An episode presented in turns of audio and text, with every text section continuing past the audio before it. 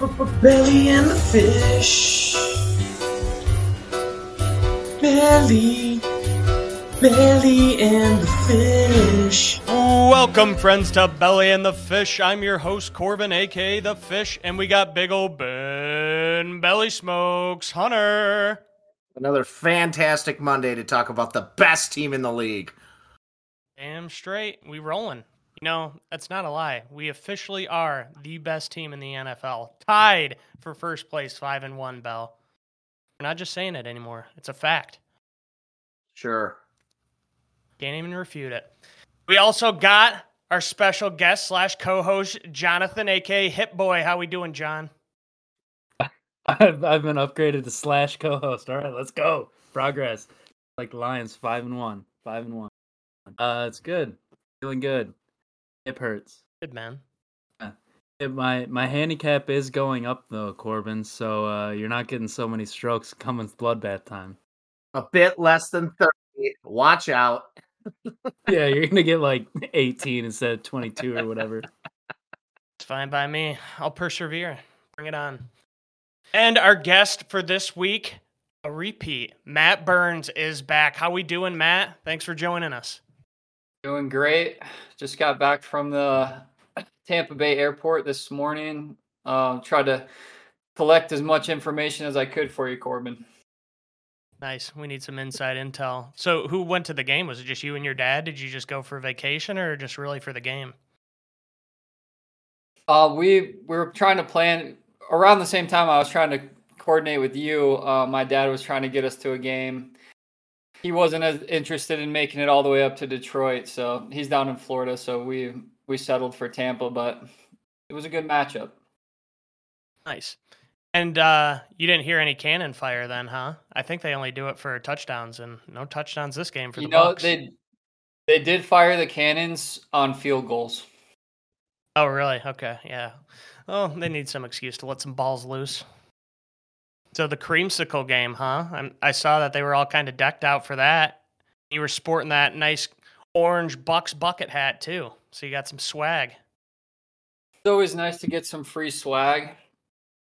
Yeah, from my understanding, you know, we were we tapped into the post game show, um, their radio show after the game, and it sounds like this was the the most important game to them of the season.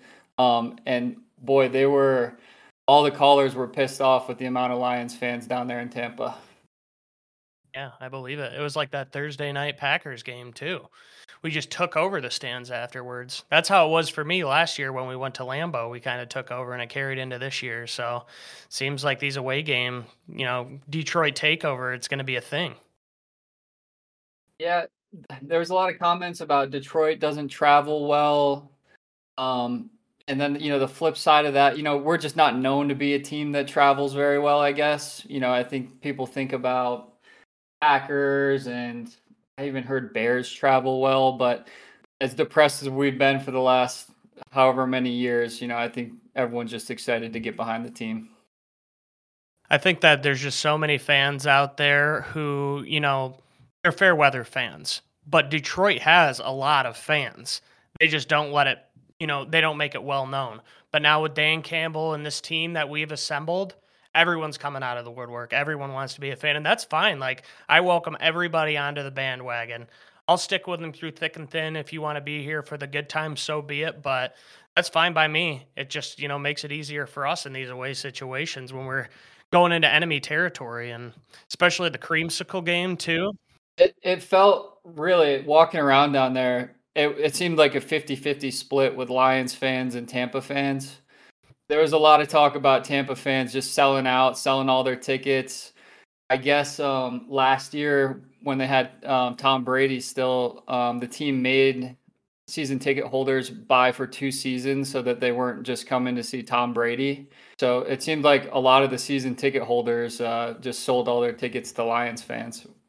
Yeah, we took over like half the stadium. Did you stick stick around for uh, the post game celebration? Like, did you go down there? I saw there was a bunch of. No, I wish we would have, but I was I was with my dad. He was trying to get out of there, so um, we we heard him. That's for sure. We heard him, but we didn't stick around too late.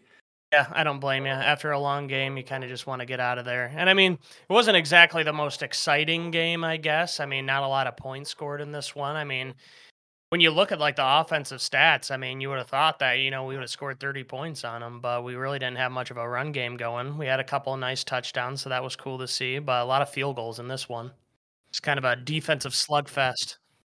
Yeah, I, I think a lot of people expected uh, a lot of points to be put up, but that Tampa Bay defense, they they were solid, and Detroit continued to play well. Well, let's get into it here. We'll break down the game. Lions going to Tampa Bay.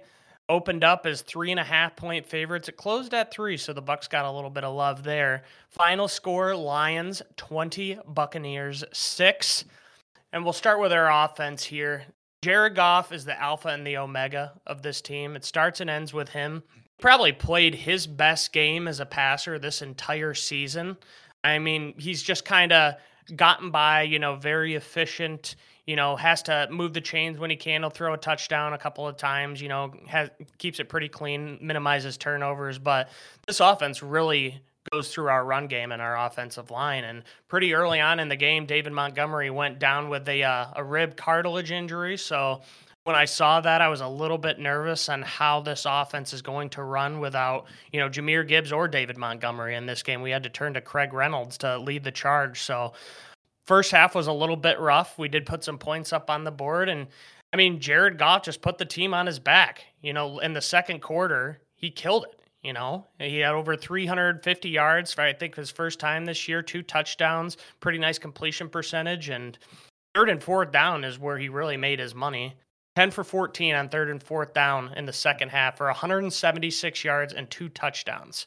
So he just stepped up to the uh, when we really needed him to. We didn't really have much else, so he just had to, like I said, put the team on his back, and he is really off to just a historic pace right now. In his last 17 games, I saw this stat today that, which is you know the equivalent of a full NFL season. He has a 67.6% completion percentage, 4,473 passing yards, 29 touchdowns, and four interceptions. So it's not like he's putting up 50 touchdowns a season or anything like that, but he's just playing very consistent and very efficient football. And the Lions are 13 and 4 in that stretch. So hats off to Jared Goff. You know, he's been nice. You know, we haven't really had anything bad to say about him, but this is a game where he finally took over. And a lot of his critics are saying, like, yeah, like he's not going to win you games, but he's not going to lose you the games either. This is a game that he won for us. So I'm happy to see that. Demo went out and Goff stepped up. Same with Craig Reynolds though too. Craig Reynolds, man. It was definitely tough sledding in the run game. I mean, you probably have the yard. I, I don't think Craig Reynolds got past 50 yards. Uh, I just think that the Tampa defense was good. I know uh, Calijah Kancey. I think we we were kind of thinking maybe he might come our way in the draft. He was disruptive in the game. I think Goff just had had plenty of time to throw the ball. I mean, we had fans right behind us complaining that Baker had people on him in you know two seconds, whereas Goff seemed to have plenty of time to sit back there and, and make throws. And Tampa's offensive line, they're no slouches either. I mean, they got some good guys there, starting with Tristan Wirfs. I think Ryan Jensen's still there at center, too. So, I mean, they couldn't run the ball at all on us. And yeah, like you said, I mean, even with that kind of quick short passing game that the bucs tried to implement against our defense i mean we had no problem getting pressure on them but i still don't think it was really our offensive line's best performance either. In pass protection we were nice. We gave up three sacks but when it comes to running the ball i mean there just wasn't a lot there. And i don't know if you could put it all on craig reynolds because you know he was getting hit at the line of scrimmage every single time and he's no David Montgomery. So when you're down our two biggest playmakers at running back, I mean Craig Reynolds, you've seen what he can do. He's a high effort guy. You know, he's good for like a one or two cut every now and then, but he's not going to make guys miss like David Montgomery, you know. I mean, there's a reason why he's your third string running back. So it's tough to say if his struggles were due to the offensive line's play or, you know, kind of just more on him. I think that it was probably a mix both because the Bucs were really selling out to to stop our run game. I mean, Vita Vea in the middle, that's tough. They had a lot of different blitzes that were kind of tough to pick up on, especially when we run a bunch of weird kind of plays with our offensive line pulls and whatnot. So it can be tough to kind of communicate that and make sure that everybody is hitting their mark. But yeah, definitely the worst game for our running backs this season. Ever since, I mean, David Montgomery, it seems like he's going to be missing some time, at least next week, if not the next two. Um, it's a rib cartilage injury, uh, Campbell said today, but x rays came back negative, so no like broken ribs or anything like that. It sounds just like a, he took a thump into the chest when he came down on the ball. So I don't know if it's just bruised up or what. They probably won't ever say, but not a lot from him when he was playing. And then Craig Reynolds, you know, he was okay in the receiving game. I guess he had two catches for 28 yards and 10 carries for 15 yards. So I'm just happy to see him step up and be able to shoulder that workload when David Montgomery went down.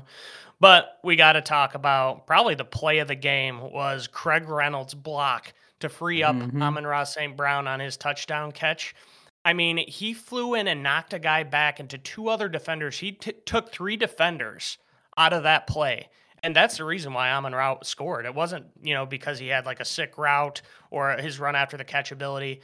The only reason he had that touchdown was because of Craig Reynolds' block. He cleared the way for him. And it was weird too because I don't know if you guys were watching on TV, but I didn't even know that was a touchdown at first.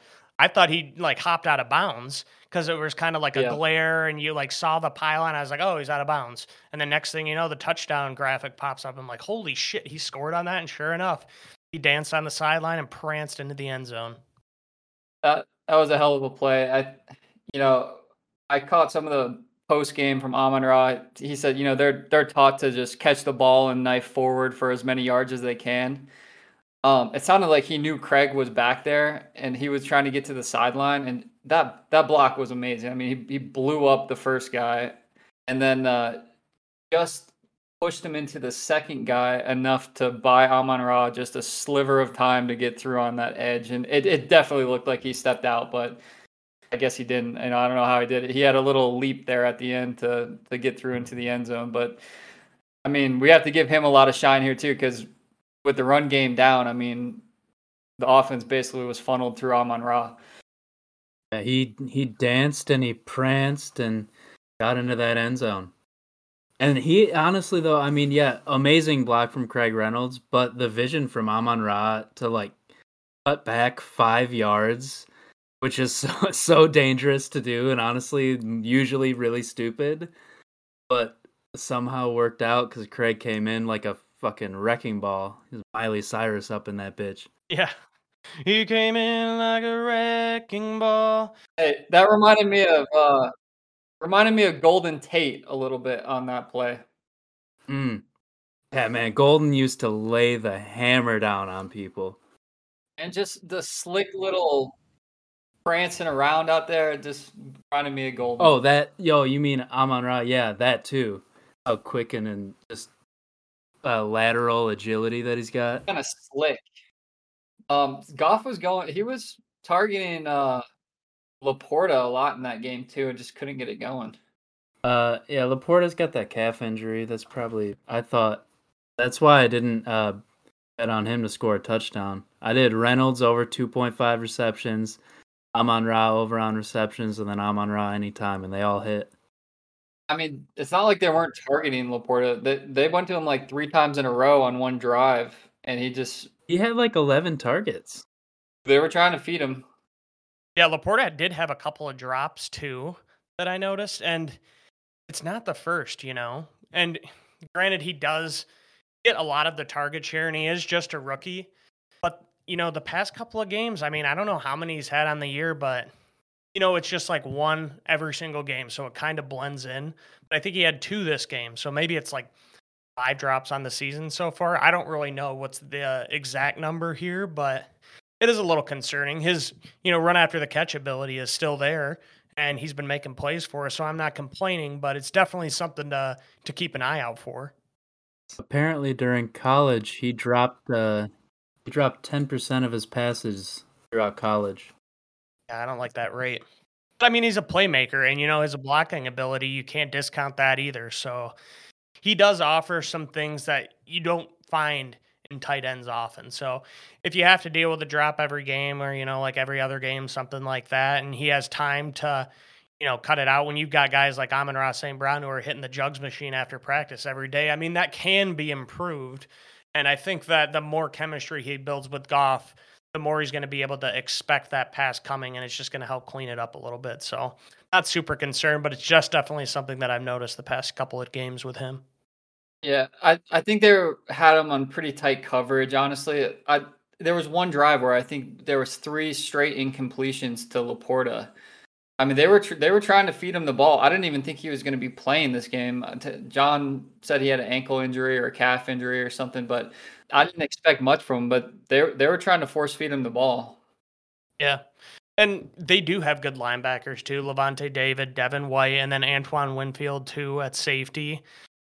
I was always kind of, I always just watch JMO when he's out there. Whenever he's out there, he's got my eyes on him. And it's just because I want him to pan out so much. Like we know we got something good with Amon-Ra St. Brown, but JMO just brings that excitement factor. You know what I mean? And yeah, it might have been like Laporta's calf injury that might have, you know, hampered him a little bit, just made him lose a step. So these linebackers were tight in coverage, but I was pretty impressed with our receiving corps in general. I mean, even though Laporta only had four catches on those 11 targets, not what you want to see, our other receivers stepped up. Amon-Ra St. Brown, 12 catches, 124 yards, and a touchdown. That was his biggest game of the entire season. And then Josh Reynolds, I was saying it the past couple of weeks how he just is a chain mover, consistently catching passes for first downs. And then the announcers at one point said that he's that all 17 of his catches this year had been from had been first downs or touchdowns. And he got like two more. And then on the third one, he had like a nine yard gain just short of the stick. So that streak came to an end. But, you know, he's not a world beater by any means, but he just keeps getting it done game in and game out. And then you get a guy like JMO who steps in. He's been stretching the field. I think, you know, you can kind of compliment him for Amon-Ra St. Brown's receptions because he is stretching that field. He is that deep threat. And you could tell Ben Johnson wanted to get him more involved. He caught the touchdown. He did have another drop. But that touchdown was the most electric play of the entire game. I'm sure that it went wild at the stadium, Matt. It did. I was going nuts. Um, and, and you know what was funny is I didn't really notice JMO. I I don't know how many snaps he got in the first half. We we kind of lulled him to sleep a little bit before we even brought him in. I mean, maybe you can find how many uh how many snaps he took in the first half, but I don't think it was many or any. Um, and then for Ben Johnson to kind of uncork him there in the second half, it it definitely brought a different wrinkle to the game and the game plan. I like that he did that, kind of make them forget about the deep shot until the second half. Yep. You know, like when Stafford would just like you could see him just kind of winding back and just cranking a long ball. I saw on JMO's touchdown, it was like uh, trips right, and he was in the middle, just right on top of, the, right at the line of scrimmage. And I'm like, oh damn, like this is a JMO play. And then I see Jared Goff just winding back like he's gonna let one loose. I'm like, holy shit, this is it. I don't think there's a better feeling in football when you know that your quarterback is about to just throw a bomb down into the end zone, and then he comes down with it. It was so. I get goosebumps just thinking about it. I got him right now. You know what? I I'm still waiting to see Goff really hit him in stride. You know, obviously he's that's only his second game back this season, but even that ball, I mean, if you watch the some of the highlights and highlights of that play, it floated up there a long time. JMO did a full 360 tracking that ball to be able to yeah. come down with it. And and that defensive back was right on him. I mean, I think he was trying to make up a little bit of ground, but it's not like he was wide open. Um, it, it you know, he credit to him for making a really good catch with with a, with the guy in his face. But um, you know, hopefully as we go through the season, we we see some uh, JMO just burning a DB and and getting the ball in stride. Yep, and just takes off for with nobody around him for another twenty yards. It is nice to see, but at the same time Jared Goff's, I mean, he's got a good arm, but he doesn't have that big arm like a Josh Allen cannon. You know, he's not throwing 70 yard bombs to these receivers. You know, he's more of that kind of intermediate, like less than 40 yards kind of guy. And I almost prefer that because we do have players who have, you know, that the ability to take it all the way, to catch the ball and make something happen on their own, you know. And JMO I can see him just kind of this year being that field stretcher, and then we'll take some shots to him like once or twice, you know, get him in the mix. But I don't see him as that guy who's going to catch, you know, like he's not going to be like Tyreek Hill catching seven to 10 every single game. It's going to, he's going to need some refinement for sure. And it, it just goes to show like the coaches are pretty apprehensive to throw him in, you know, and give him all these opportunities. Yeah, I think it just I think it all feels just so new right now.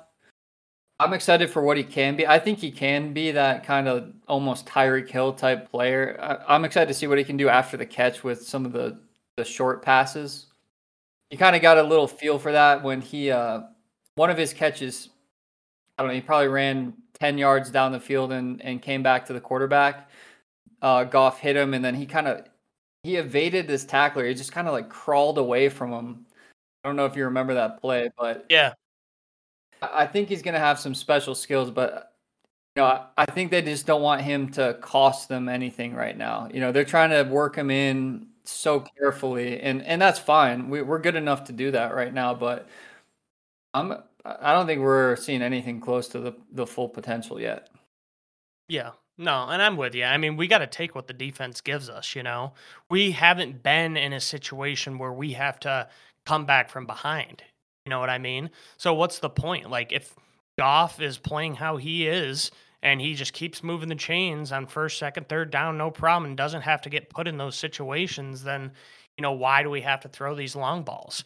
Just u- utilize him as a diversion so that Laporta and Reynolds and Amon-Ra St. Brown are just going to be consistently open you know that's fine we'll kind of ha- you know break glass in case of emergency when we get in a situation we really need him after after that touchdown in the rest of that second half jmo got more and more snaps and you could see you could see the dbs after that play you know taking steps back off off deep in coverage when they had jmo on so any fantasy managers of Laporta and Amon-Ra St. Brown, I think, are going to be really happy the way the rest of the season pans out as he gets more involved.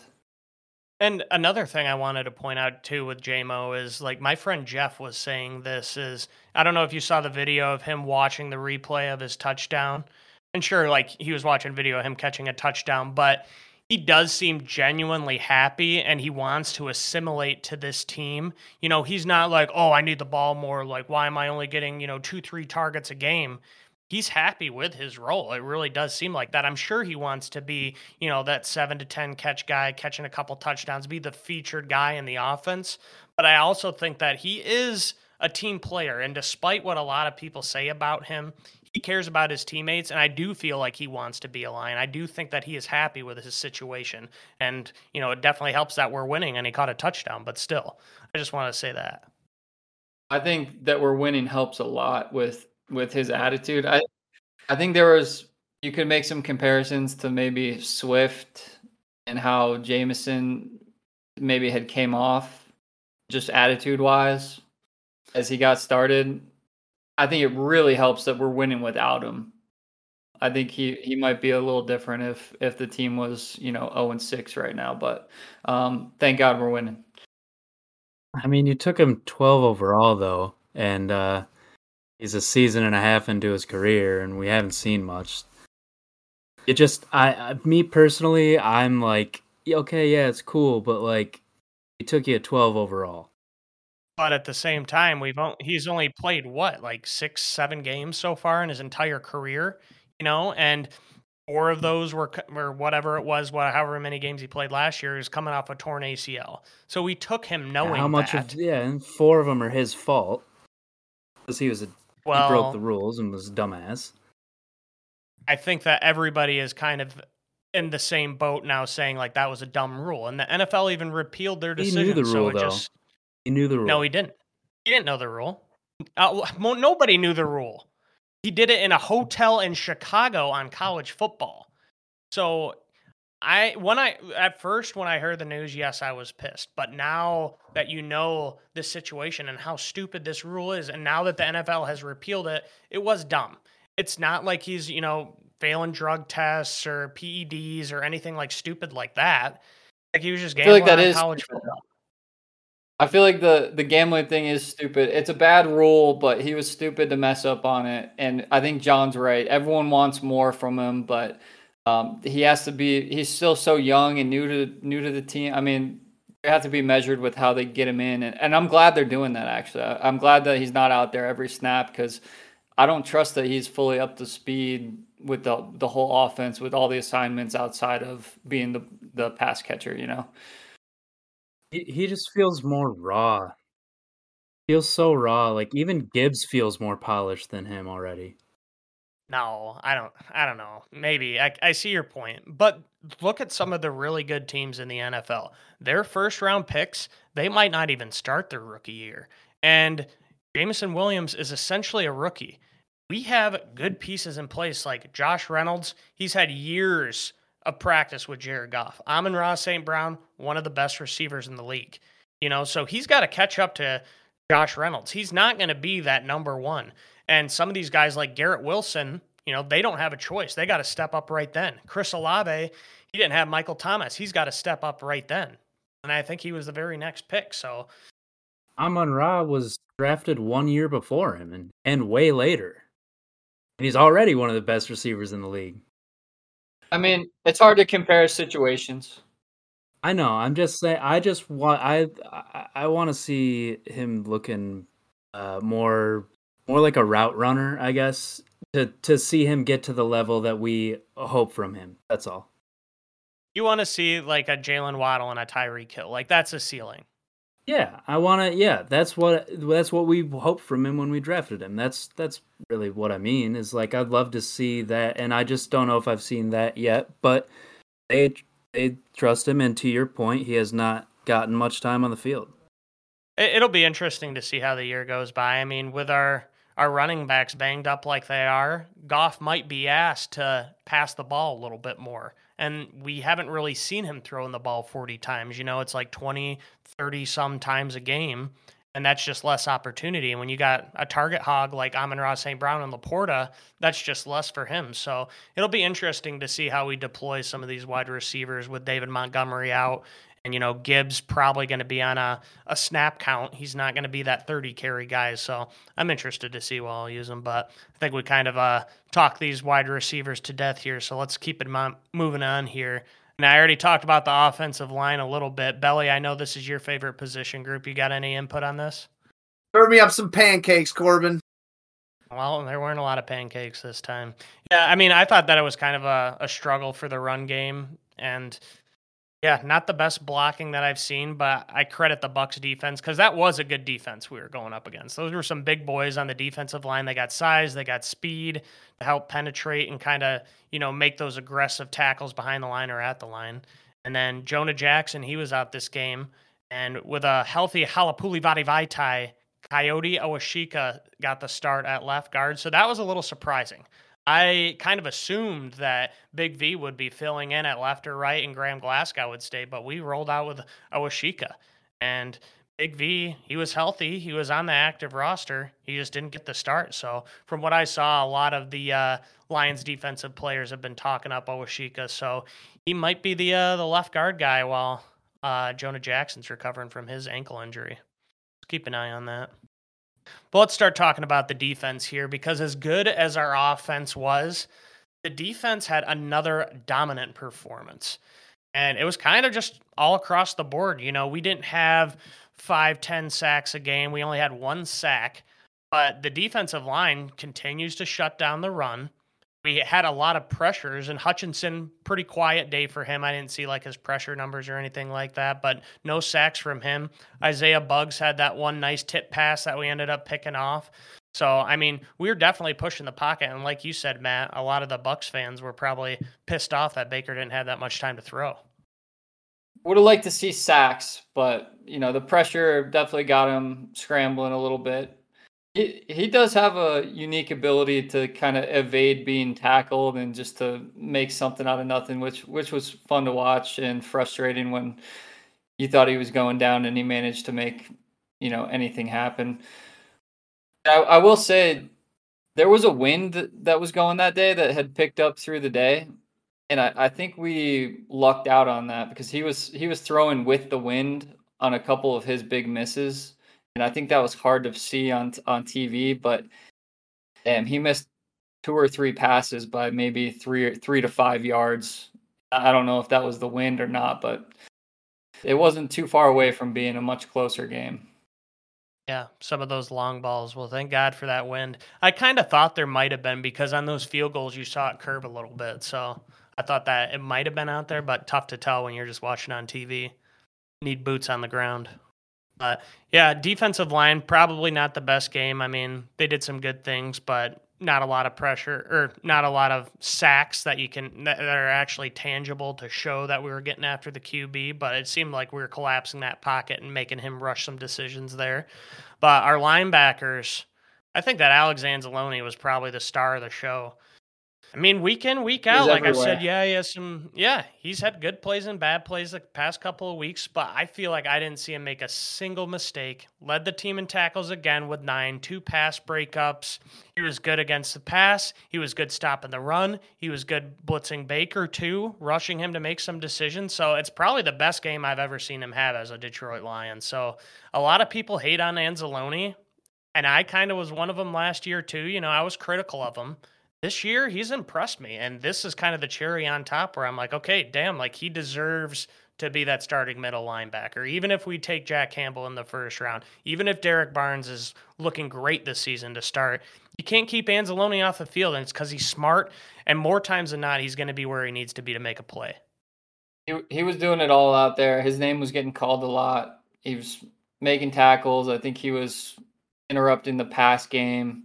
Um, I do want to give um, some love to Isaiah Buggs. I think he uh, was the one that tipped that Baker pass early on that led to an interception.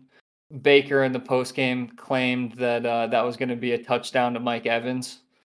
So um, shout out to Isaiah It Buggs on the defensive line. yeah if you watch the replay i mean mike evans he was running free down the middle of the field. I don't know what happened there. I got to watch the game again to find out who it was. I mean, it would have been Kirby or Tracy, but yeah, it was a touchdown saved and it turned into an interception. So that's seven points the wrong way for them. And I haven't seen the uh, snap count yet, but I wanted to shout out Jack Campbell too because I saw him out there a lot more. I feel like he, you know, he's been like a 40, 50% kind of guy. I feel like he played like 60, 70% of the snaps this week. And you keep seeing him play that Sam role. I don't know if he's going to continue once we get James Houston back, but he's probably out for still a couple more weeks. So it's nice to see him being utilized because you know, in some capacity, because we have Anzalone out there and Derrick Barnes is playing well, there's just not enough room to go around. But he impressed me. He he did a good job making some tackles. I think he had like seven tackles this game, like second or third most on the team. So shout out Jack Campbell. That was a good game for him. Yeah, I think um, I think we need to talk about Will Harris a little bit. Yeah, there's some good and bad for sure. I mean, he had the interception. That was nice. That was more just a heads up play. But there was like two or three times where he was getting beat on those deep balls, and it was to Trey Palmer too. It's not Chris Godwin. It's not Mike Evans. It's Trey Palmer. I think he's a rookie or second year player out of Nebraska. You know, and Baker just missed the throws. Otherwise, they would have been there would have been two touchdowns right there if he would have hit him. I don't know if that was what you were talking about with the wind, but yeah, it was scary. He had a nice game last week and came back down to earth. Right. Yeah. He had he had a great game last week. I mean, way, you know, beyond what we've seen from him. I think everyone's usually pretty critical of his play. Um, came off the nice game last week, and then, man, he, you know, he had the pick. I was, I was thinking, God, is Will Harris going to put together another good game here? It would be shocking. And he was a liability in coverage. I mean, I was, I turned to my dad and I just said, we can't keep putting 25 on these receivers. I mean, he was getting burned left and right. We're really lucky that some of those passes didn't connect because we game could have went a different way. But who is he even playing for? He's playing for Brian Branch, is that right? Yeah, yeah. And I was going to say, what are we even going to do? I mean, it seems like Branch is moving in the right direction to play for next week against the Ravens, but we don't really have a lot of options at corner. Mosley's down. We've got Dorsey and we've got, um, who's the other guy? Uh, Chase Lucas? Gilmore. Yeah, Chase Lucas, too. So, I mean, it's not like we really have a ton of options who are you know, ready to step in. I think he's he made some good plays too, especially tackling and you know stopping the run. But yeah, in coverage, it was uh, definitely far from his best game this week. It was good to see Tracy Walker out there laying the lumber on people. Um, I thought he knocked out Chris Godwin. The whole stadium was up in arms about that hit. The guy behind me was going ballistic, saying that it was for sure a penalty. So I like Tracy Walker just because he's been on the team so long and he's his personality and the, and the big hitting that he brings to the defense. You know, I don't know. Does he make a lot of good plays outside of just you know big hits? Well, the thing is, I don't think that since he's been starting this year, we've been tested deep a, a ton. You know, it's a lot of that shorter stuff. And when you saw the Bucs taking shots into the end zone at the at the end of the fourth quarter on their final drive, he was there to stop it. You know, like he was back. So you might not see him as much, just like breaking up passes and stuff. But I think it's a testament to how teams don't want to test us deep. I think they realize that in the middle of the field, that short stuff is how they can expose us defensively. So, you know, I have no critiques against him in the run game because this is like three or four games in a row that you just see him make a bone crunching hit. And I think he was penalized for it last week. And I give I hats off to the officials for picking up that flag on that hit because it seems like, and I talked about this weeks past, that anytime there's a big hit and it's just, you know, a loud pop, they throw that flag. And you look on the replay and there is no leading with the helmet, there's no contact with the head or neck area, and then they, you know, just call it a like helmet to helmet contact. But the refs got it right in this game. They picked up the flag. He led with his shoulder. Yeah, he knocked him on his ass. So that was a really nice hit. He's kind of an enforcer over there, and teams are going to think twice throwing in the middle of the field when Tracy Walker's bearing down on you. Is is the best passing quarterback we faced this season Geno Smith? Yeah, I don't know. It might be. I'm probably still going to give it to Patrick Mahomes, but against us, yeah, Geno carved our ass up. Hard to not give it to Mahomes, but with Kelsey out, and I mean, I don't think he necessarily played a great game, but I feel I feel like I even if you were to compare Geno versus Mahomes in the times we played him, I would have to say that Geno probably played a better game. Yeah, Geno and the Seahawks, they've had our number, but they've also got good weapons too. So, but he wasn't really throwing bombs against us either, and that wasn't like that last year either. It's just kind of like we couldn't stop the run, and we couldn't. I mean, it was just a high completion, and then yards after catch kind of the game for them. So, yeah, I mean, I don't think Tracy Walker is an issue at all. For the most part, there's been a lot more good than I've seen bad, outside of a couple of dropped interceptions. I think that he's been. Oh my god, he always drops the ball. I know. He'll come down with a couple. He wasn't always Kirby like that. Like last year. game. Yeah, yeah. Kirby had a good game too, and that's what I was talking about in the um in the fourth quarter on their last drive. He was breaking some passes up. He was making some tackles. And then Cam Sutton, kind of the same boat. He was making some plays at the end of the game, but he's just very consistent. Had some good sure tackles. Jerry Jacobs had that really nice tackle on that wide receiver screen, slipped the blocker, got a tackle for loss, almost had another interception too. So yeah, defensive backs, I, I was pretty pleased with what I saw this week. Will Harris, obviously, some stuff to clean up, but hopefully Brian Branch is back sooner than later. I, I love what Jerry Jacobs is doing. I'm happy for that guy. He's he's playing great. He had some early season struggles, and he just continues to shed that narrative. He's keeping it clean, no defensive pass interferences this game, and he's still physical as all hell. So he's got to keep it rolling. It's nice because he's really, if him and Cam Sutton can stay healthy, we get Branch back. I feel pretty good about our defensive back crew. Uh, let's talk coaches a little bit here, starting with Dan, the man Campbell himself.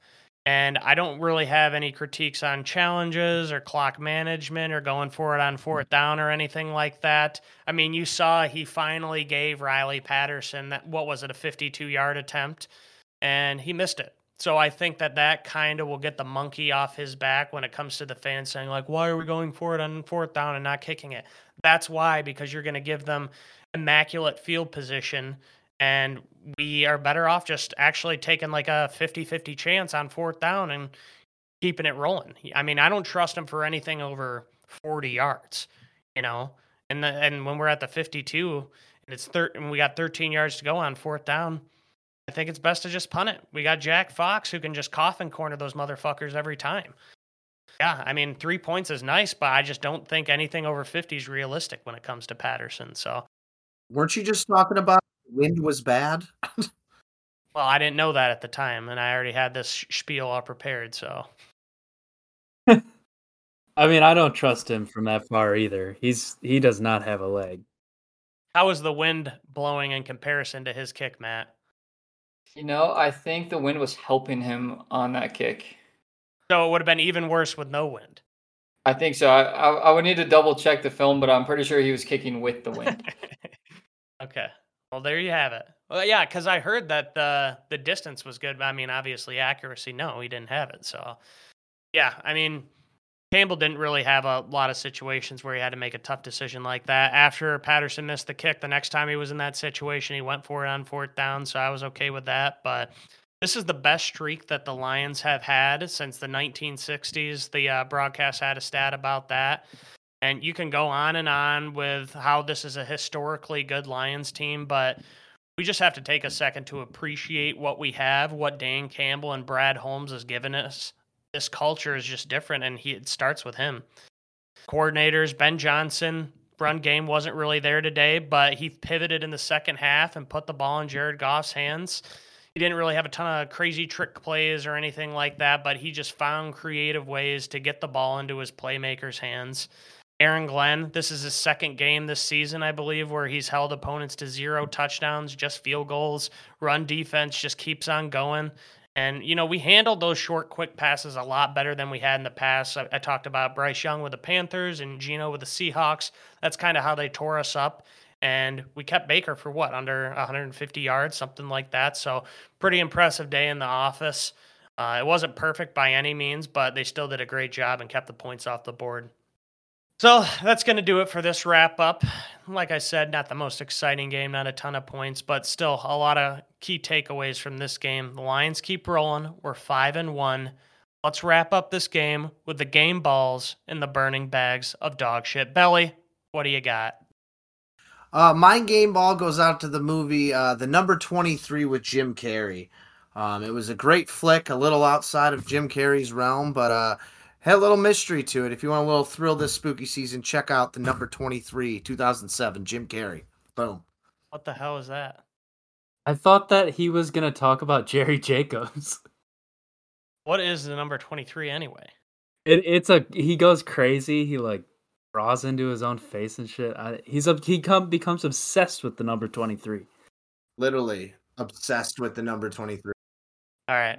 Well, that one sucked. John, what about you? Uh, mine is the movie Twenty Four. No, just kidding. It's uh, the show is fucking sick. oh, I never. Uh, yeah, yeah. My my mom watches, so I've seen a little bit. It was it did seem pretty good. Corbin also Jack thinks Bauer's that uh, fucking what's it called? Jason Bourne would lose in a fight to Jack Bauer like a total jackass. Easily, dude. Easily. He was tied down to a chair and he literally escaped by biting off the guy's ear and neck and then just got his way out of a Chinese prison. Sounds like he had a weak America. opponent. Hmm, no. Anyways, John, your game ball. Uh, uh, it is uh, uh, Craig Reynolds for that block. Not the best in the run game, but and that was just a beauty. Yes, it was. Yep, that was a great play. It made up for the, uh, the lack of rushing yards for sure. What about you, Matt? Who's getting your game ball? Oh, I don't want to take your game ball. I think there's a couple candidates. Uh, I'll go Amon-Ra St. Brown for the game ball. Just reliable, consistent. What do you have? 12 catches for over 100 yards and a touchdown. Um, love what that guy's doing. I think he's going to continue to be great for us. I think he had a fantastic game. Yeah, well, for me, I was thinking Goff, Amon-Ra, St. Brown. Goff obviously had his best game of the season, but I got to give it to Alex Anzalone because I've seen so much more good than bad from him this year. I think that he really came around and improved big time since last year. This was his best game yet. He was all over the place. I didn't see him make a single mistake. So, Alex Anzalone, you're getting my game ball. We're moving on to the burning bags of dog shit. Belly, who's getting your burning bag? Uh, my burning bag goes to the wind, the least favorite of all elements. Major kicker miss one. This is you off. Wasn't the money badger, anyways. John, what about you? Who's getting your burning bag? Uh, my burning bag goes to 415 games. I'm not used to that, and that's generally the time where I like to either do some chores or maybe fall asleep on the couch. So that was tough. Yeah, I wouldn't like it every single week, but it was kind of nice. Like, I was coming home from a wedding. Belly was there too, so I didn't get to watch Red Zone at one o'clock. But if I could watch all the Red Zone games at one o'clock and then just have that one four fifteen game on, being the Lions, that's fine by me. I just didn't get to enjoy it the right way this week. Moving on, Matt, who's getting your burning bag of dog shit? I, I will say with John, it was weird not being in the earlier slate. Nothing like uh, having a whole lot of extra time on your hands with your dad. Um, my burning bag of shit goes to um, That Todd quote was all time. Nothing like having some extra quality time with good old dad. Sound more excited about it, why don't you? Um, Todd Bowles gets the burning bag of shit. Post game conference, they were ripping him a new one. Uh, He just kept saying, "We came out of the bye week sluggish," and that's just ridiculous. It, from what I picked up, biggest game of the season for Tampa Bay, biggest home game. Fans didn't show up. They had two weeks to prepare for the Lions, and they just came out and they couldn't piece anything together on offense. Baker Mayfield said, I sucked. We sucked. We were horrible. It, it just seems like they were unprepared. Todd Bowles' tone in the post game conference was just seemed uninterested. Uh, I'd be shocked if that guy has a job next year. I respect Todd Bowles as a defensive coordinator, but he's just never had that success as a head coach. You know, and, granted, he didn't have Brady for very long, but at the same time, yeah, offense was flat. So I agree with that one. Not a lot of burning bags you can really hand out to the Lions this week just because it was a pretty impressive performance across the board. But I'm going to give it to Will Harris. Hopefully, we get Brian Branch back. He had that one interception, but he was a liability in coverage, you know. And other than that, it was a pretty, you know, pristine game defensively. But it seemed like whenever something wrong happened, it was because of Will Harris. So would have been a perfect defensive performance if not for him. But he's getting it this week. Let's put that one in the books and move on to our week seven matchup. We are going to Baltimore to take on the Ravens. Sunday, October 22nd, back to that 1 p.m. slate. Good for you, John. There you go. The Ravens are sitting at 4 and 2 coming off a win in London against Belly's Tennessee Titans. They beat them 24 to 16. Right now the Lions are actually 3-point underdogs. I think it opened at uh, Lions plus 2.5. It's up to plus 3 at this point and the over under is set at 42.5. The last time we played the Ravens, I don't think anybody has forgotten about this game. 2021, the Lions lost 19 to 17. It was damn near Dan Campbell's very first win as a Lions head coach, if not for the record-setting 66-yard buzzer beater field goal by none other than the opera singer Justin Tucker. But we've came a long way. It's been 2 years since then and we are looking to erase that loss. I feel like we've got a lot of uh, grudge matches coming up from the past few years doesn't really help that we didn't really win many games in 2021. Pretty much everybody on that schedule could be a grudge match, but here we are, a different team ready to take on the Baltimore Ravens. But let's talk about some of the injuries real quick. I already talked about David Montgomery. He's likely going to be out this week almost for sure if not you know going to the next week against the raiders then we have a bye so hopefully we can get him back what week 10 i think that would be um, but Campbell touched on a couple other guys today too in his press conference. Jahmyr Gibbs and Brian Branch are trending in the right direction, I believe were his words. No news on Jonah Jackson, our starting left guard, so keep an eye out for him. And then Josh Paschal, he was our second round pick from last year. He's back at practice. His clock has started, so he could get activated this week, might need another week, but it's nice to get that edge depth and a little bit of a bigger guy. Give John Cominsky some uh, some rest in there maybe fill him in for uh, one of the Okwaras too. So let's talk about the star of the show on the Ravens offense. It is Lamar Jackson, the former MVP and John's favorite player in the NFL. He's he is one of my favorite players. Yeah, him and Jalen Hurts. Those are your guys. Uh, yeah, I, I, those are definitely a couple of my dogs. Lamar's been pretty good so far this season. 70% completion, just shy of that. 1,253 yards, five touchdowns, and three interceptions. You know, the, the offense is obviously going to be running through him. Just think about Justin Fields, but an even better passer. And early on in Lamar's career, I kind of viewed him in the same lens as Fields, but he has taken strides as a passer and he is much improved as, you know, the past couple of years here. So uh, he can run, he can pass. He's finally got some weapons for the first time in his career at receiver, I feel like. It used to just be him and Mark Andrews, but now Zay Flowers, their rookie, he's leading their team in receptions. He's off to a really nice start. They got Odell Beckham in there. He hasn't done much, but Nelson Agholor is there. Rashod Bateman's there. So those are five quality options to go to. And their run game is usually their bread and butter. Gus Edwards and Justice Hill are averaging about four yards a carry between each other. J.K. Dobbins out for the season with a Achilles, I believe it is, or ACL. Um, but Lamar is really going to be their leading rusher. He has 60 attempts for 327 yards at this point. So the offense is solid.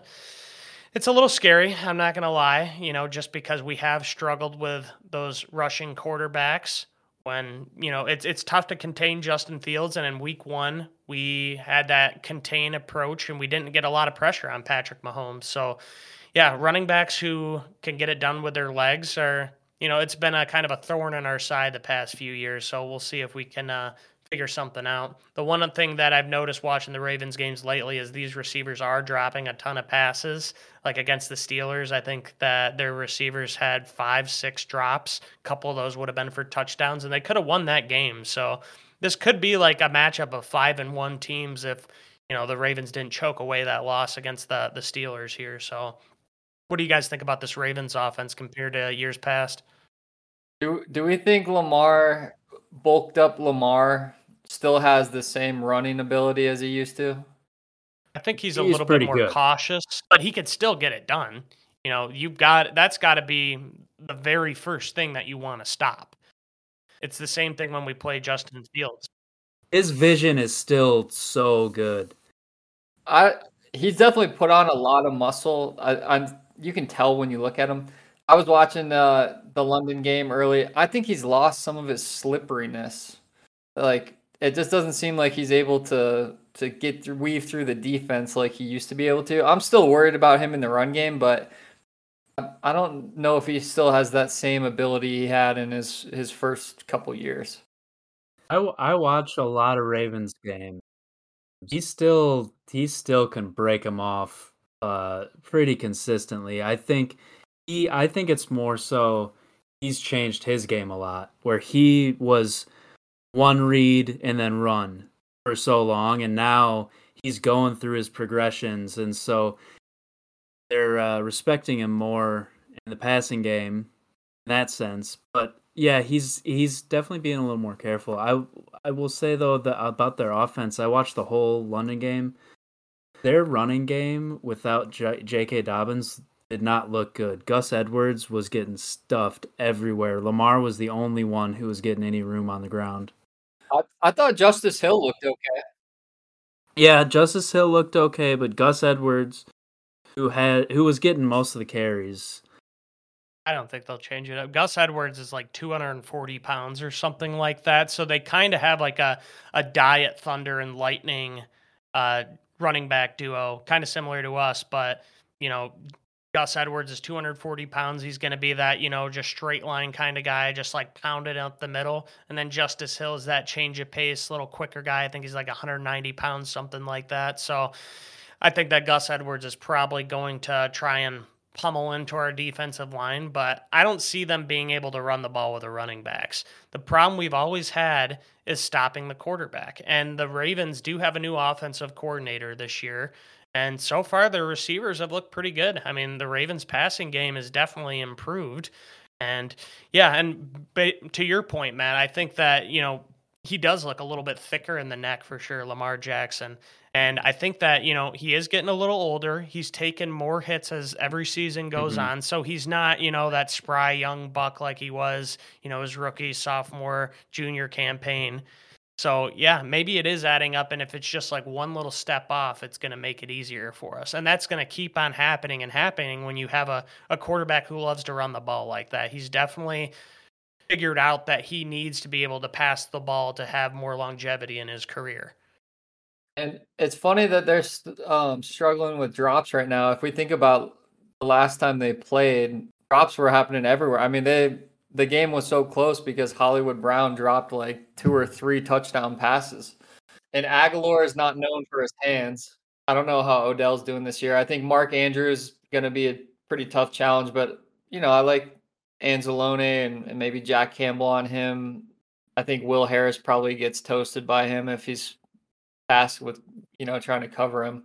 Mark Andrews has been pretty consistently a top three tight end in the entire NFL the last three, four years. But as an owner of him in fantasy football, he is very boomer bust. Like you're going to have a 12 catch, 120 yard, two, three touchdown game out of him every now and then. But then you're also going to have the games where he's two catches for 20 yards, something like that. And, you know, we do have a good defense. I don't think that he's just going to bully us. So, yeah, I mean, Lamar is definitely the biggest threat to me. I think that, you know, their offense is, our, our offense is head and shoulders better than theirs. I think what it's really going to come down to is how our offense responds to their defense. Because when you look at the NFL as a whole, and you talk about who's the best defensive football team of all time. I mean, for me personally, there's two teams that come to mind. It's the Baltimore Ravens and it's the Pittsburgh Steelers. You know, those defenses are just kind of ingrained into this team's culture. They just pride themselves on having top defenses year in and year out. And they're not afraid to go out and get guys to help bolster that defense they, if they see there's a point where they're lacking. Like last year, they went out and traded for Roquan Smith. We know him all too well from the Bears. He's their top guy on defense, definitely the most talented player they have. But then you look at Patrick Queen. He was their former first round pick from a couple years ago. He's a beast too he was one of the best linebackers in the NFL until the Ravens traded for Roquan Smith. So that's an even scarier linebacker tandem than Bobby Wagner and Jordyn Brooks on the Seahawks. And, you know, we didn't really fare too well against that team either. I mean, offensively, I guess we didn't struggle too much, but they're even better. I think the the weakest spot probably on their defense is their uh, defensive linemen. They've got some rotation guys in there. You know, Jadeveon Clowney's there now. Kyle Van Noy, former Lion, he's there too.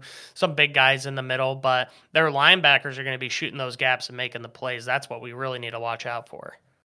Yeah, does this become, you know, with the injuries and all, are we relying on Goff in the pass game a lot here? I think the the Ravens probably have a pretty solid defensive backfield. Yeah, no, their defensive backs are nice too. I mean, it's tough to top Roquan Smith and Patrick Queen at linebacker, but you look at their defensive backs. I mean, Kyle Hamilton, people were talking about the Lions taking him at third overall a couple years ago. Or what was it? Was it second overall over Hutchinson? Yeah, it was over Hutchinson. People were talking about taking him. Marcus Williams, he was another guy on the Lions' radar. He uh, played for the Saints before he signed with the the Ravens in free agency last year. Um, so that's a pretty good safety tandem. Marcus Williams hurt his hamstring against the Titans, and he's kind of been battered up by injuries the past couple of years. But they both have talent. Marlon Humphrey, he's their star cornerback, former All Pro. He just had foot surgery in the offseason, but he's been healthy the past two games. So yeah, they definitely got some good defenders. I wouldn't say it's like the Ray Lewis, Ed Reed Ravens by any means, but they've got some talent there, and offenses have struggled against this defense so far this season. That's where Kyle Hamilton got drafted. 15th or 14th? Two picks after Jameson Williams. Yeah, 14. Yeah. Well, obviously we made the right yeah. pick. And Brad Holmes we trust. I'm not I'm not loving the matchup. It's going to be a tougher one. I mean, Chiefs we knew was going to be tough. We didn't really think the Bucs would be that hard, but you know, the way they played, they're a good team. You know, they're they're not bad. Their offense, obviously, you know, with Baker, like they have some limitations, but defensively, the Bucs have a good defense. And with the Ravens, they're it's a bigger challenge. This is probably the second toughest game that we'll have played this year. You know, Seahawks is up there too, but it's no gimme. I mean, we're three point dogs for a reason. I know we're on the road, but this is a quality team. They could easily be five and one. I I think we're going to see a lot more Jameson Williams possibly in this game. I, with the run game, you know, taking the hit with Montgomery, uh, we're going to have to mix it up in the pass game with these guys. Yeah, I agree. And, you know, they haven't really played against a ton of speed so far. Um, I mean, just kind of thinking back on their past few games, like Titans and Steelers, like Najee's looked pretty slow. And then Derrick Henry, obviously, he's more muscle than speed than anything. But maybe this is a game where Jahmyr Gibbs can finally have that breakout game where he breaks one off for a big gain or a touchdown.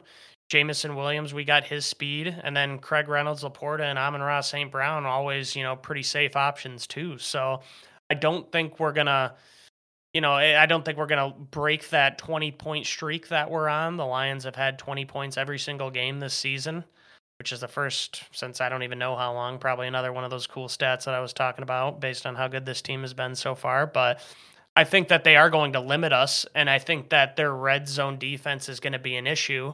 So maybe a couple of those touchdown opportunities turn into field goals.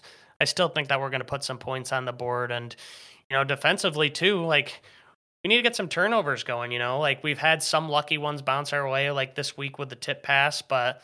I want to see some fumbles forced here. They're going to want to run the ball against us, control the uh, the tempo of the game. They're not, and Lamar's not like a 40, 50 pass kind of guy. They're going to want to run the ball. So maybe we can uh, punch that ball out and get some turnovers, put us in a good position to score some touchdowns.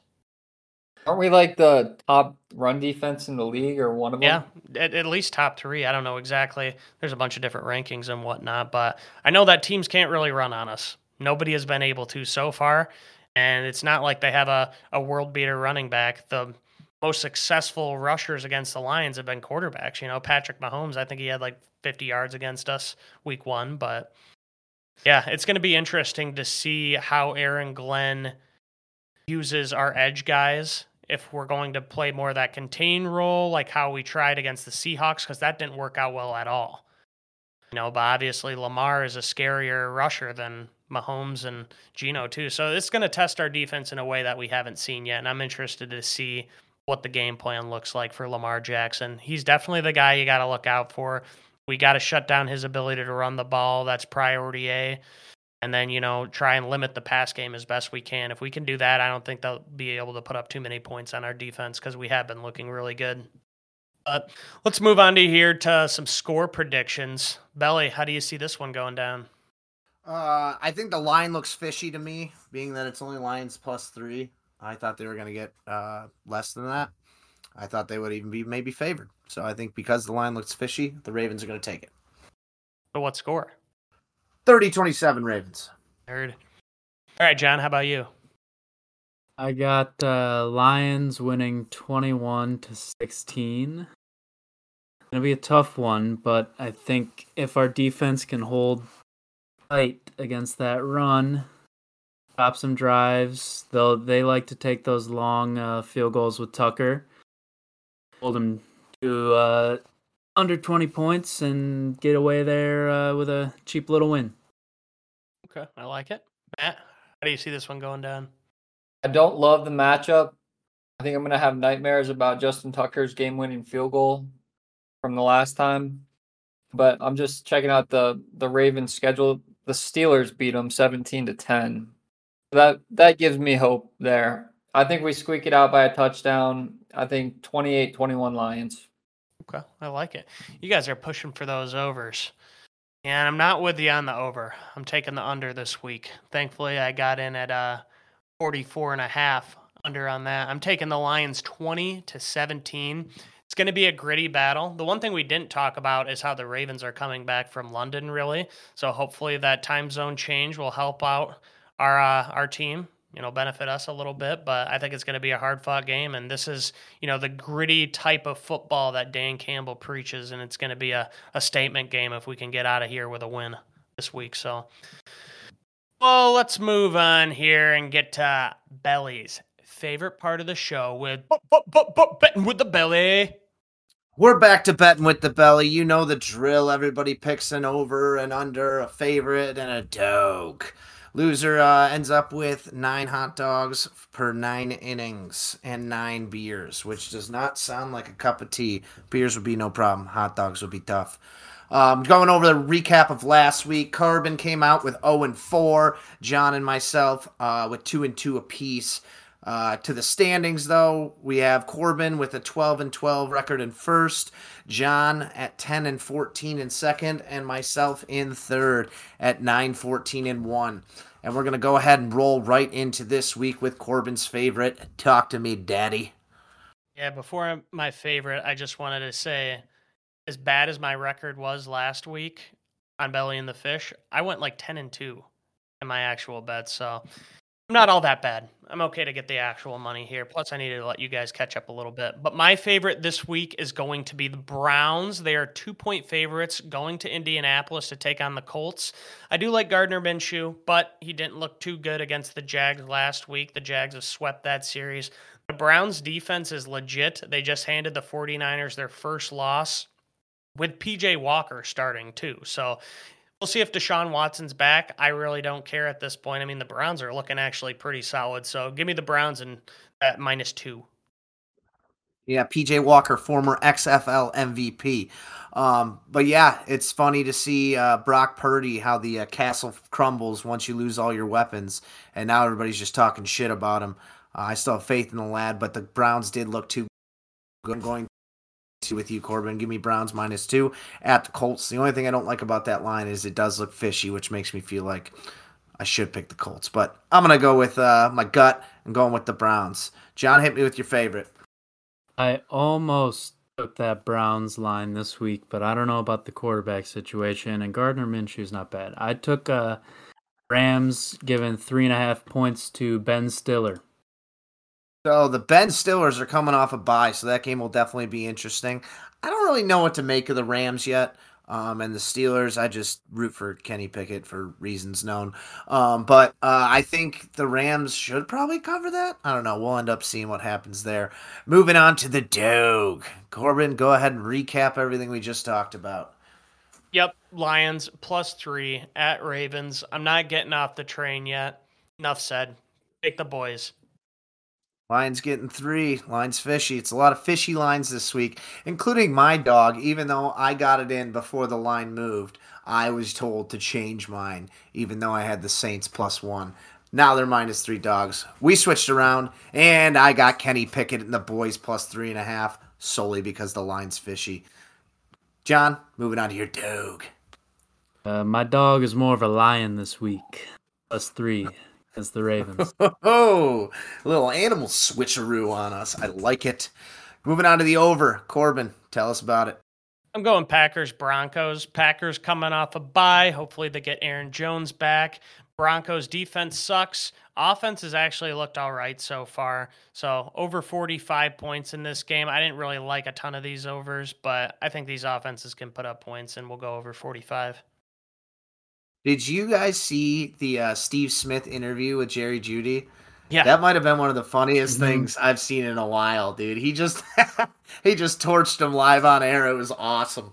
so I didn't see the actual interview, but I did see him talking about it afterwards, and then I saw Jerry Jeudy basically ignore the reporter asking him about it. So you don't fuck with Steve Smith, dude. You respect Steve Smith. So yeah, basically what happened was Steve Smith said something along the lines of you've been pretty pedestrian in like your last couple of games. And then Steve Smith like went up to him to like apologize to him or just be like hey man I'm just commentating. Like I didn't I didn't mean anything by it. And he said something along the lines of like I don't fuck with you. And so Steve Smith was like okay it's on. And then just fucking gave him he needs some ointment after that. But uh, yeah, that'll wrap up. Corbin's over. My over, I got Herbert versus Mahomes, little quarterback battle. Over 50 and a half is kind of high, but I would love to see a good shootout. Haven't seen one of those in a little bit. Going into the over four Young, my name's not Jonathan. Shootouts galore this week. Eagles Dolphins over 52.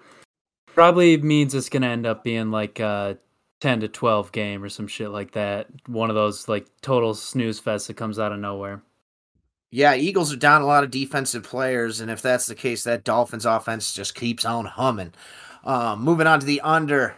Corbin, tell us about our NFC North neighbors. My under is the Bears Raiders. Raiders have put up some points, but they just suck, man. I think this game's in Chicago. There's no Justin Fields, so the Bears offense is going to be I don't know. I put the lid at like 14 points max. And Raiders not that much better with Jimmy G. They can't even get Davante Adams going. They got no run game, so I don't see it going over 37 and a half points, which is why I took the under. Yeah, um, so Fields is out, and then isn't uh, Jimmy G has a back problem, so Aidan O'Connell I think is starting too. So that game is going to be an absolute dumpster fire. Yeah. Um, Another backup quarterback matchup between you and PJ Walker. I got the under in the Colts Browns game for under 39 and a half. John, what's your under? I got uh, Bucs Falcons under 38 and a half. Feels like it's going to be one of those slugfest defensive games. Yeah, it looks like we got a couple good games and a couple shit games coming up this week, but it'll be exciting nonetheless. And that's going to wrap up Betting with the Belly. All right, betting with the belly is done, but now we need a Survivor League update, Belly. I'm putting you back to work. What happened this week? So yeah, it was a pretty interesting week with uh, a lot of uh, underdogs coming out on top. Shockingly, nobody had picked the 49ers over the Browns, but that was kind of an iffy matchup to begin with. Um, but for the winners picks, we got the Chiefs, Dolphins, Rams, Bills, and Jags, and we had three lonely losers that picked the Eagles against the Jets. And there is one guy in the pool who I have to text every Sunday night saying, "Bro, you didn't make your pick," and he's still alive. So he's just been picking the Monday night game every week. so this week he's like, hopefully the Cowboys prevail. I'm like, I I don't really like either team in that one. That could go either way. And he's like, uh yeah, I'm not picking the Chargers though. I was like, that could have been a slick pick to get him out of the way. But yeah, we're moving into this week though. Corbin, who you got? Well, first off, stop fucking texting that guy because I want him out. Anyways, I'm taking the Seahawks Cardinals. They're it's getting a little bit tougher, you know, and you know, you take some of these good teams. I played it pretty conservative so far, but we're past the halfway point. I think there's only what? How many entries left did you say? Um, I think there's like 20-ish, maybe less. 17. Yeah, I ca- like that. counted them. Oh, 19 remain. It's right there. Yeah, 19 left. Yep, it's definitely getting riskier as we go, but I think the Seahawks is a pretty safe bet. I don't like taking the interdivision rivalry matchups, but Cardinals had a little bit of uh, lightning in the bottle first couple of weeks. They started to slow down. Seahawks keep humming, and they are coming off of a loss as well against the Bengals. So I'm looking for them to bounce back. Give me the Seahawks. Yeah, that was my original pick. I like it. Um, I just, I don't know. This is where I start to get a little shaky and weird with my picks every time, right around week six, and then I get eliminated. Um, so I went with the Bills at the Patriots. I feel like the Patriots are just, they don't know what's going on. Um, it is an interdivision matchup, and the Bills are on the road, but I just feel like the Bills' offense wasn't that great. Josh Allen threw a lot of picks this week, but I think he's going to be able to get back on track and uh, make it happen. So I took the Bills at the Patriots. John, you want to tell us about your pick from last week, bud? I cannot speak as I have died. Twice. He has died twice. That is true. Um, yeah, the Eagles lost a heartbreaker to old. Uh, I saw some stat where it was uh, Zach Wilson since he saw uh, Debbie uh, Debbie Kelsey or what, what's what's uh, Kelsey's mom's name? Donna. Ever, ever since he saw Donna Kelsey, he can't lose games, and I just thought that was awesome. Love the milk trend from Zach Wilson. That's hilarious. I was really hoping for the the Bills to lose too, because that would have knocked a couple people out. And I took the Bills like minus 13 and a half. So once I realized that bet was dead, I was like, all right, let's knock some of these motherfuckers out of Survivor League. Come on, Giants.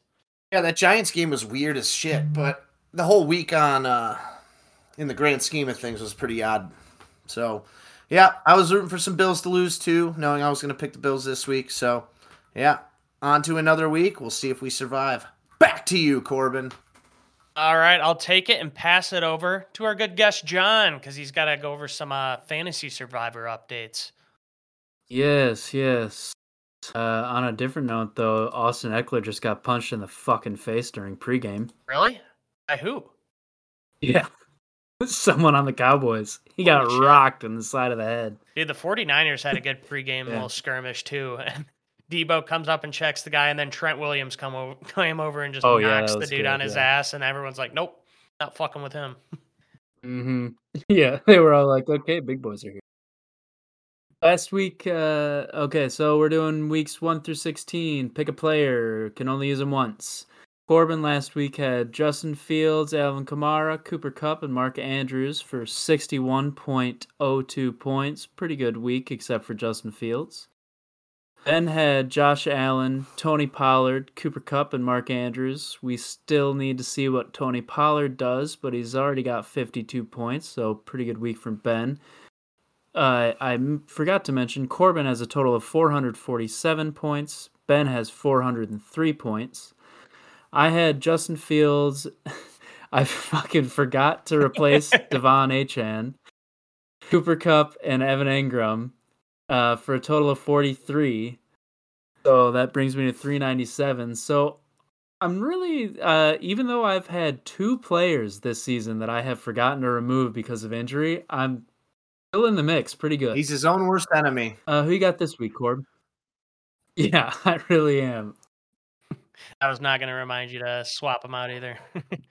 this week, I am taking Jalen Hurts against the Dolphins. Actually, I just have two key games, honestly. It's the Eagles Dolphins and it's the 49ers Vikings. I got Jalen Hurts and D'Andre Swift going against the Dolphins. I think they're going to want to bounce back after that first loss of the season for them.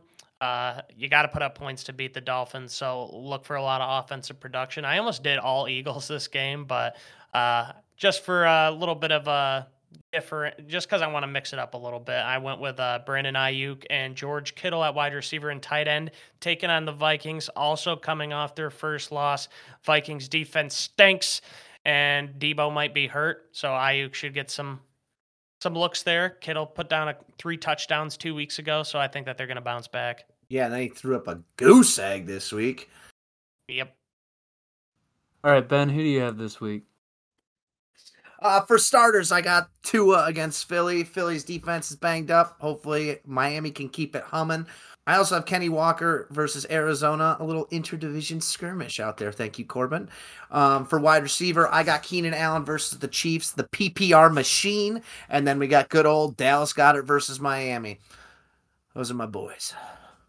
All right. Well, I agree with uh, both of you on one guy. I'm going Jalen Hurts for my quarterback. I got Raheem Mostert uh, going as my running back. Hopefully, he scores another million touchdowns. I got Ben's PP machine, Keenan. Allen, going against Kansas City. And then uh, TJ Hockenson against San Francisco. None of them are currently hurt, so I think I'm okay. And that's uh yeah, that's this week. See what's see what happens. Uh, hopefully I'll remember if someone does get hurt. Ben, is that rumbling in your tummy? No, I think I just shifted in my chair. My fat ass made a rumbling noise. Uh, I definitely hear a rumbling because we're going to the bowels of the belly belly. Catholic wedding with the views. What? Oh yeah, you weren't there for breakfast, so uh, I flew in on Friday, stayed with my buddy, knowing full well I was going to get good and hammered on Saturday. So I thought that maybe not drinking my ass off two nights in a row would lead to a better Sunday slash Monday, which it kind of did. I was recovered probably by about noon, just a little tired, but during the wedding. Um, so I'm with my buddy Tony Friday night. Wake up Friday morning. I think I'm just gonna slow roll it, roll right into the wedding. Uh, my good buddy Brad Glasser calls me and he's asked me if I want to go to uh, First Watch, a little brunch spot here on the east side of Michigan. Um, it's okay. It's whatever. It's a brunch spot.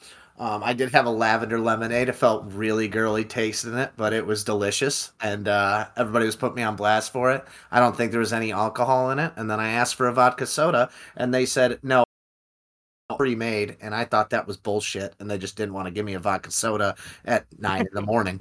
But that's neither here nor there.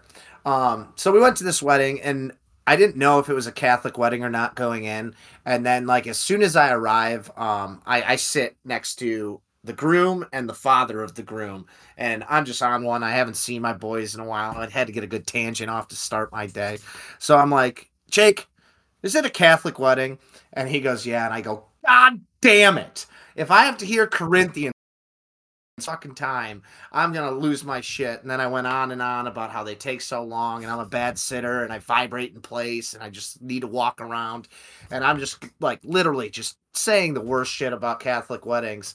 And I was like, why did Ashley want a Catholic wedding? Mr. View goes, actually, uh, I was the one who wanted the Catholic wedding. I was like, Mr. View, you let me go on for like eight minutes talking shit about the Catholic wedding, and now I just look like an asshole. And turns out the guy who wanted it and made it happen is sitting right next to me, being all polite and quiet. So yeah, looked like a Uh. little bit of a jackass, but I thought it was pretty funny. That was funny. Are you Catholic, Belly? I wanted to ask you. Uh, I think I got confirmed in the eighth. think. I got confirmed in the eighth grade, and my mom's like, "Heh, we made it. We don't have to go back." Yeah. yeah, so you are. You're like, it's not. It's not confirmed. I've been confirmed. I, oh, but- I guess that is what that means, huh? I'm confirmed Not a Catholic. practicing Catholic, So wait. but you are confirmed. So that's what my mom was all about. She's like, "Yeah, once you get that check mark, uh, you're good to go." I remember uh, one basically. time, one time in uh, college, I had gotten, I had already accepted a job offer, and uh, I like made the dean's list, and my mom goes, "I don't give a shit. You already got a job." so she, she's a big check mark girl. Just needs me to get the job done, get the pass or incomplete, and I passed, and we were moving on. Well, I asked because for me, I didn't have the luxury of going out to brunch in the morning. I woke up at eight in the morning, went and shaved the beard, like did everything to get ready. Had to go and drop the dogs off like 40 minutes away and then come back.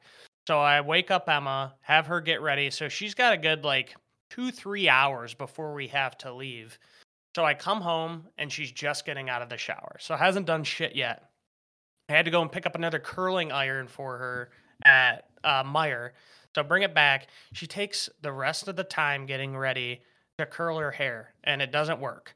And I had to pack her bag for like do everything to get ready. I had like a coat, like I had to lint roll because it was in storage and everything. So she pretty much just like threw on like the dress and makeup and like couldn't even do her hair. So it's also pouring rain too, and it's like a two hour, 15 minute drive for us. So when we plug it in the GPS, we are getting there with like 15 minutes to spare. And also, we hadn't had anything to eat. So I'm like starving. So we had to pull over at McDonald's. Traffic's backed up. After everything, we get there with like five minutes to spare. And for the Catholic weddings, they start like right there. And it was a two o'clock start time too. So they weren't messing around. Like the groomsmen and the bridesmaids were all lined up at ready to go as I was walking in. So I sit down two pews behind Belly, see him, and I can already tell that you were a little fucked up as soon as I walked in just by the ways you were laughing. And then they brought out the bell. Oh man, the bell. the bell much? the, the bell was the bell was a crippler, man. so That's what I thought you were gonna. uh, that was a good one. I probably should have went with that one, but we got time. Um, so the I was giggling so hard, and I don't even think it was because I was fucked up. I just think churches are hilarious, I'm formal and everything. And It so- wasn't funny at all. I I thought it was, and everybody around me thought it was hilarious too. And they're like, "I'm never sitting by you again." because you were laughing. I asked everyone. I was like, "So why wa- was the belly so funny?" They're like, "Dude, honestly, it wasn't. Belly was just cracking up, and I was just laughing to make him feel better." I didn't need anybody on my side. I thought it was great. But when he's like, "Yeah, you're gonna be there with this person for a day, bring a week, bring a year, bring," I lost it. I could not contain myself. I thought it was so funny. Look back at you. You're rocking a Macklemore mink coat. Oh, it was it was a great wedding. Catholic weddings are back. The funny thing for me was I had a woman sitting behind me and she was singing and like saying every hymn like a practiced Catholic. And I'm not Catholic, so I don't know what I'm doing. But she knew like when to say praise be to God and you know, like that type. And there was one song that was being sung and she was just putting her heart and soul into it. And I just hear you go just like containing your laughter and I'm just like, oh God. Well, that's and her, then that's her. I fault. also see you doing that. I also see you doing like a cross on like your forehead and nose, and so that's how I suspected you were Catholic before because you knew to do that. Well, that was the best part too. Jack looks over at me. He's like, "Why is everybody itching their forehead?" yeah, honestly, it wasn't even that bad. I thought it was going to be like an hour and a half. It was only like forty-five minutes. So no, I that was was happy about that. no, Oh, they do it. It's boring as shit, but they're quick. no, no, no, no. Sometimes they're fucking long when you got like six Mm-hmm. relatives that got to go up and do a reading. One of them's at Edna who can't even walk, so you got to have six people helping her up and down. It's just oh, that that one was quick. That one was they did their thing. I was fine with it. But I've been to ones that are like over an hour, and it's always in like a hot church that never got AC, so I'm sweating. Heaven forbid if I wore a gray, it looks like I'm wearing black now. Ben, when you've taken communion, so like I, I went to my first Catholic wedding earlier this summer. It was my cousin's wedding, and like it was the groom's side who were all Catholic, and my whole side's Christian Reformed. So it was basically half the room Catholic, half the room Christian Reformed. So when when they go up to do communion, Nobody on my side of the family gets up. So they get in a line down the pew, and the old priest is basically like talking to him, asking him the questions, and then like 50 of them would just like open up their hands and they would put the cracker in the hands. And then the other 50% just open their mouth and the priest would just put a cracker in their mouth. Oh them. yeah, they shovel. Why did they put it in their mouth? That's gross. I don't know, man. You got to ask the priest. Being fed from the hand From of the the hand Lord. of God Himself. You just put crackers in 20 people's mouths and I'm in the back of the line. No thanks. I'll take it in the hand. I I if I actually I believe the significance is because Christ fed and gave wine like that to It's the his body disciples. of Christ. I know that, but why don't you just take it in your hand? I'll tell you one thing though. If I have a party and there's just a dude with bacon water chestnuts, and every time I walk up to him, he's just plopping one in my mouth, that's a guy I want to be around. So another point for the Catholic Church.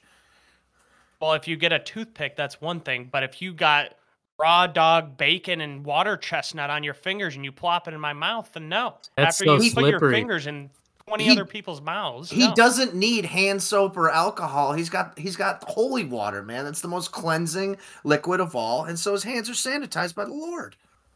Yeah, he's pure. I forgot about that. I like to you know just give a little extra lick. little, uh, John goes. "Uh." Just like suck it off his yeah, fingers. thank you, Father. Thank He's, you, yeah, I was gonna say you're just calling him Daddy the whole time. Yeah. I used to try to um, keep those little chips and uh, not have them dissolve in my mouth. I would keep them in the roof of my mouth and then get back to my seat and try to slide it out of church in my pocket. Are you Catholic too, Matt? just a soggy cracker in old Maddie's pocket. um, I'm also a confirmed non-practicing Catholic. So there you go, Bella. All your shit talking, and we got another one in the room. Well, they they won't be as mad as the alopecia community is at you. So All right. Anyways, I think we got to move on after that. Anyways, not yet. I was also thinking about Matt, just like your mom finally finds your stash of fucking holy wafers. It's like Matt, quit hiding them in the roof of your mouth. also I've got an alopecia update. I had somebody else, good friend of the program, Noah. He said that he was listening to the show at his desk, and his coworker walked by right at the alopecia part. And he heard me talking about alopecia, and he's like, "Yeah, man. Like, tell you the truth, like, I'd rather have alopecia over just being like bald, always smooth." And like slicks his head and walks away. That'll win the crowd back for you. That's pretty bold to listen to this Yeah. out loud at your desk. I don't. yeah, I know. I What should that probably guy- him about Is that. he on Wall Street? nah. How many times you jerk off a day? All right, would you rather do the first sec- uh, first ninety nine percent of a blowjob or the last one percent? Your boss is just like, all right, what's going on here? Well, we don't have the NSFW label, but I do have explicit, so that's on the listeners. If you play this aloud on speaker, viewer discretion is advised. All right, that was a good balls of the belly, Ben. But let's wrap it up. What do you got for me this week? uh, Corbin, how bad do you want it? And we're gonna shift over to John because he's got a good one. Would you eat human poop? Okay, so how much human poop? Uh, all right. Let's lay out some specifics. Okay. All right, I got, a, I got a um, good one. Like, have you ever? Ooh, had- okay. All right. And I, I, I got it. I got it. I got it. Shut the fuck up, Ben. All right. There's a little poop buffet. We've got one that's like, uh, and they're all about, they're all like one spoonful, five bites. Okay. It's a flight of poop. one little, yeah, poop flight. One is a little rabbit turd. One is like weirdly green. One straight up diarrhea, looks like soup. Oh, Uh, one Okay, do I have to is, keep it uh, down? Your own poop. Do I have to keep it down? You have to. No, don't give him any uh, loopholes because then he's just gonna fully argue his way you have- into it. You have to fully swallow every single bite. No, I can't do it. all in one sitting. I want to throw up just thinking You can about puke it. them up, but you could. You gotta. If you puke one up, you gotta fully Nope. swallow the next. Nope, I'll take my chances Boom, and hope that's a they just win it on their own. Yeah, that's absolutely fucking vile, John. That is disgusting. It's not even fair. Well done, Even just John. thinking you. about it makes me want to Appreciate throw that. up. Not and, fair. We've like- been- not fair. We've been throwing the kitchen sink at you, and you're like, "Yeah, I got the fucking income to take care of ten kids." Dude, I wouldn't even be able to do it. Like I couldn't even swallow it. Just even thinking about it makes me want to vomit right now. Like when I was in high school, I remember I looked up Two shit? Girls One Cup on LimeWire. no, but I watched the video and I was like, "Oh, that's not that bad." And then I run upstairs to show my little brother. I'm like, "Nick, I found Two Girls One Cup. Like you got to check it out." I remember I just started playing it and then I just started gagging. I was like, "Wow, the second time around that was not so easy." Absolutely not. I could not do it. No so way. wait, the first time you watched it, you were just calm, cool, collected, and the second time you were gagging. Yeah. Like five minutes later, and then I started gagging. That yeah. shock effect. Second time around, off. no bueno. Yep, it did. Oh, that's disgusting. So I came to my senses. You said- oh, but I was I was uh, zoned out trying to find if this was real. Did you say you watched it more than once? Oh yeah, I definitely. well, watched it I more than watched it the first time, and then I ran upstairs to show my brother, and I started playing it again so he could see it, and then I stopped because I was gagging. Then you were like, oh, not so bad. I mean, I've watched it At first, times. yeah, I was like, oh. oh my god, how many times? I don't know. Yeah, we're gonna end it there before we keep going. I'm getting sick to my You, you, stomach. honestly. you got to cut that whole last part out. Yeah, yeah, no, that's getting uh, removed from there. Sorry, listeners. Trust me, you did not want to hear what was just You're discussed. We're cutting that. oh, it was all bad. But anyways, thanks for listening, guys. Appreciate you tuning in for this one. If you haven't already, please follow, subscribe, like, and download on Spotify, Apple Podcasts, and any other platform you listen to us on. Don't forget to leave us a review, give us five stars, follow us on Twitter. I'm at like Korbayashi, and we also have the Belly and the Fish Twitter and Instagram accounts going. Feel free to reach out to us if you have any cool ideas for segments you'd like to hear, and please continue to spread the good word. Tell your friends, family, coworkers, and anyone and everyone you can think of. We really appreciate the love and support, guys. yeah, thanks for coming on, and really want to appreciate Matt, our guest, for giving some great insight. And John, take it away. Uh, just go up to one of your coworkers, look them right in the eye, and say, "Have you listened to your belly and the fish today?" I, I, I'd give work on your pitch, maybe. Yeah, give it a share. How Oh, about look that? angry too. Yeah. More angry. Have you watched it? I feel like I feel like I feel like Corbin might do that at work. Corbin walks up to his boss. Did you listen to me yet? Great catching up with you guys. Thanks for having me on. Yeah, thanks, man. Appreciate it. With that said,